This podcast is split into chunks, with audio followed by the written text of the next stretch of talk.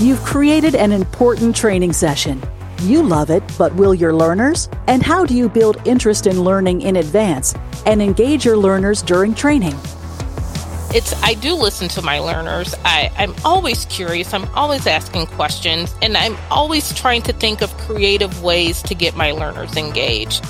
That's Tiffany McLean, Training and Learning Manager at Warner Norcross and Judd. Tiffany says learners need to know what's in it for them. In this episode, she shares the best ways to increase learner engagement. Powered by Learning is next. Powered by Learning is brought to you by d'Vinci Interactive. d'Vinci's approach to learning is grounded in 30 years of innovation and expertise. We use proven strategies and leading technology to develop solutions that empower learners to improve quality and boost performance. Learn more at dvinci.com. I'm joined today by Angeline Evans, our client solutions consultant at d'Vinci. Hi, Angeline. Hi, Susan. Hey, I'm really looking forward to chatting with Tiffany McLean about learner engagement today. Me too. I am so excited to hear what tips she has and, um, you know, help our listeners see that learner engagement's more than just the interactivity or the activities you have going on in the classroom. It's, it's the whole kit and caboodle from getting them to show up to um, making them feel like it's worth it while they're there and, and carrying it back to their job. Absolutely. It's such an important topic, and that's why we're excited to welcome back to Powered by Learning Tiffany McLean. Hi, Tiffany. Hi, Susan. It's great to be back. Oh, thank you. Thanks for joining us. And when we first talked to you, it was very early on on Powered by Learning, and you shared about the importance of DE&I in learning, which was so important. We're glad to have you back again. And uh, for our listeners, just give them a little bit about your background. Well, I have been in the L&D space for about 15 years now, a little over 15 years actually. And I really have a passion for employee development and leadership development, and most importantly, strategic planning. Uh, really, once you put those three pieces together, I really find that organizations really hit their stride and do really good work in the learning space. Thanks, Tiffany. I'm I'm so excited to chat with you and, you know, let's just dive right in, right? At the most foundational level, you know, learner engagement means meeting your audience's needs. How do you gather that information? You mentioned, you know, being really interested in strategy and and planning. So, what sort of information do you gather up front to help you shape your program? So actually, I do a couple of things. I do learner needs survey actually every two years in my organization to make sure that any programming that I do put together is the programming that people actually want to see. And then I also take time with each of our different departments and I try to put together learner personas so that I can know exactly who my audience is based on department because every department may have a different need. They may have different personalities, different outlooks on their job and on how they learn best. Can you tell me a little bit more about those learner needs surveys for listeners that might not be familiar with it? What type of questions do you ask? So I ask a wide variety of questions from, you know, just basic demographic information, you know, how long have you been with the organization? What topics are important to you as a learner? And that's really the question I spend the most time focusing on. I also ask questions about how do you learn best? You know, some people are very tactile. Some people are like, Hey, just give me, you know, a headset and I can listen to a podcast and figure it all out on my own. Some people want to watch a video. I ask those type of questions to make sure that when I'm producing content that people have exactly what they need when they need it. You also mentioned the learner personas, Tiffany. How do you put those together and also how do you use them to inform what kind of learning you do? So when I put together the learner personas, I actually sit with different people, different departments, one on one, and I kind of watch them do their job. I then ask them questions specific to their role. For example, in a law firm, one of the questions I may ask a legal assistant may be something to the effect of, what type of news do you watch? And it may seem like a, a, silly question that has nothing to do with their job, but really those outside influences have a huge impact on how I deliver information to our firm. So you're gathering, you know, their their likes and wants and needs. After you put together their preferences, what do you do to get their buy-in into the program? So you have that information. What next steps, so to speak?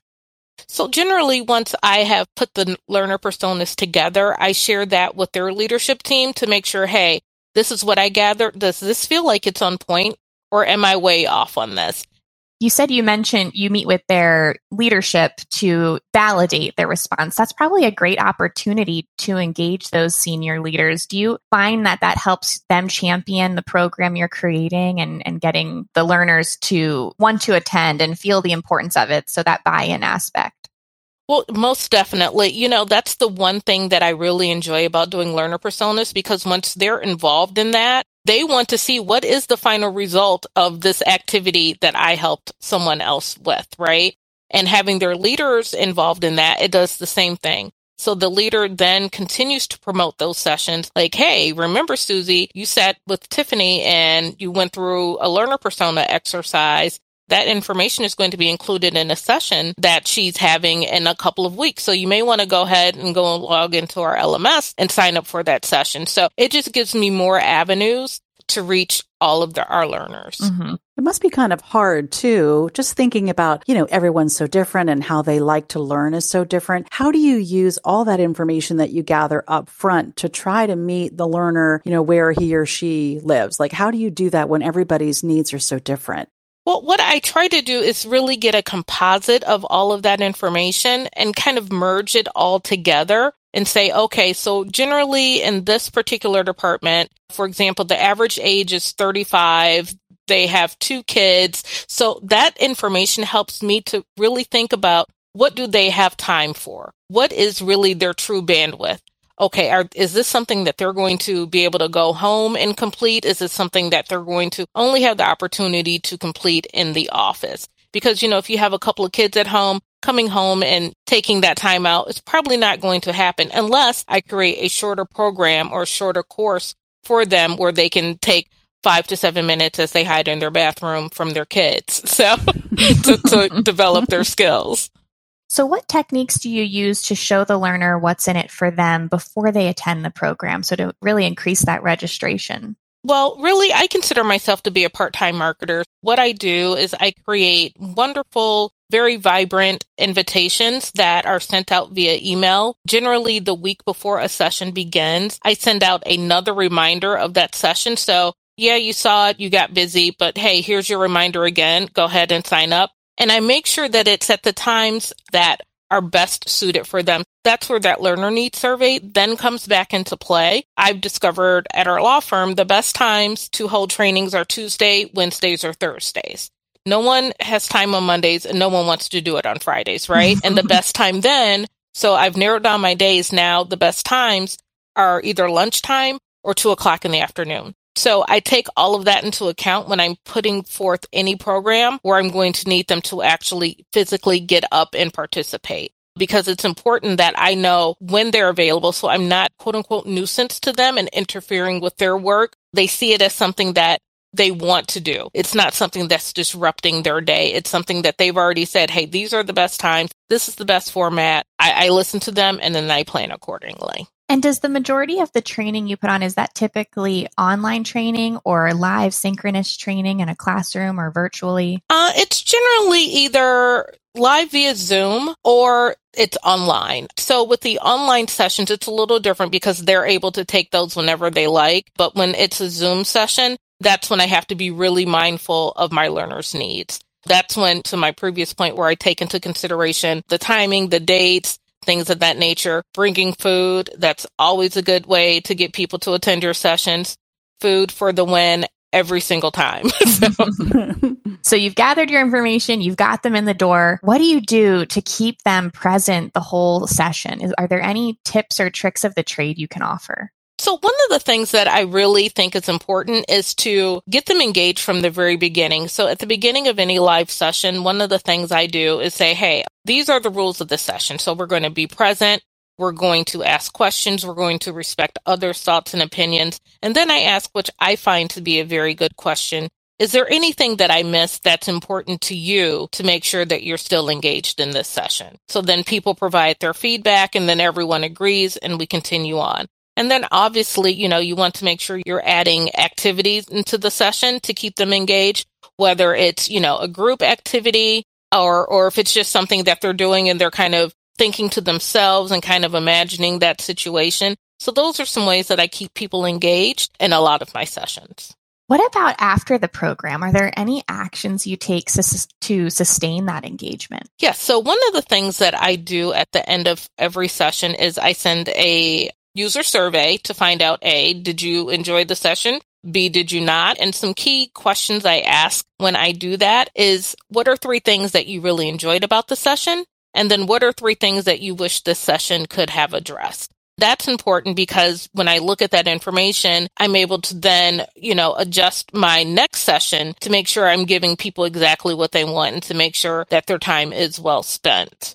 So, Tiffany, are there any trends that you've seen in those post surveys that have really been good learning moments for you as you develop programs?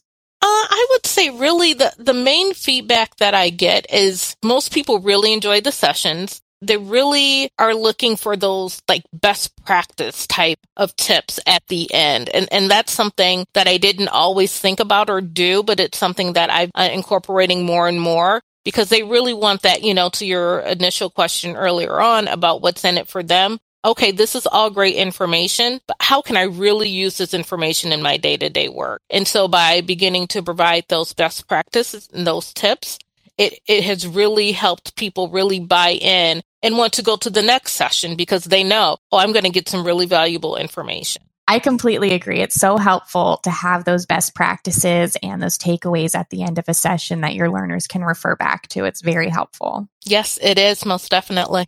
That's great, Tiffany. Any other advice that you'd like to offer our listeners? I did want to add one thing, if I may. The key to what I feel is my success. I do listen to my learners. I'm always curious. I'm always asking questions, always trying to think of creative ways to get my learners engaged. So, you know, whether even be the subject line in the email that I'm sending out when I send out the invite, something that's going to really catch the learner's attention. It's all about listening to your learners. If I had to give anyone any real solid advice on what do I do now? Listen, take notes, ask questions, listen.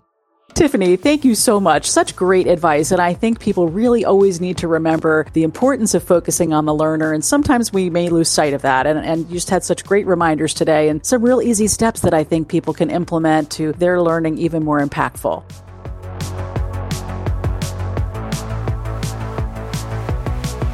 Angeline, learner engagement is such an important part of what we do at d'Vinci. What have you seen work best for companies and organizations that are looking to build better engagement?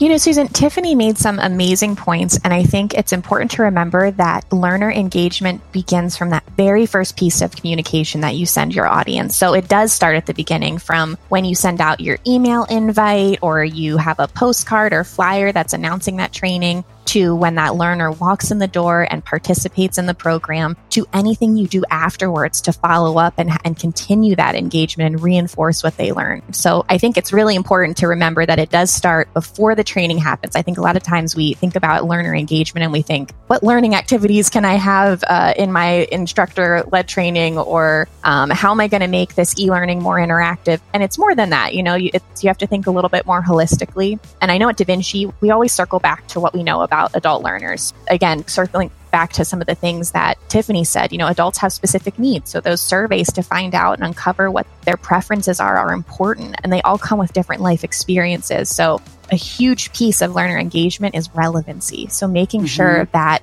you're tying that relevancy in from the beginning so that with them, what's in it for me, make sure they know that up front and keep referring back to that and tying that back in during the training. And probably after the training too. Yes, yeah. yes, yes. After the training too, absolutely. And you need to tap into that internal motivation for them. We can't impose learning. So even if we have the relevancy and we're making sure their needs are met, we can't force them to be motivated. Really doing your research, having your learner personas, and have, doing that due diligence to see what's going to motivate them to get them to really be present in, in the moment and engage is also important. And then if you're looking at, you know, a lot of what we do at d'Vinci is e-learning. We do do instructor led training too, but just, just taking that e-learning stance since that's really our, our bread and butter and something we're really passionate about. We also look at the visual design from a visual design perspective, really making sure that it's clean, considering user experience. So we don't want to clutter the screen too much. Mm-hmm. We want to help them focus on the content that we're presenting to them making sure that the practice exercises or any of those interactive components in the e learning, again, are relevant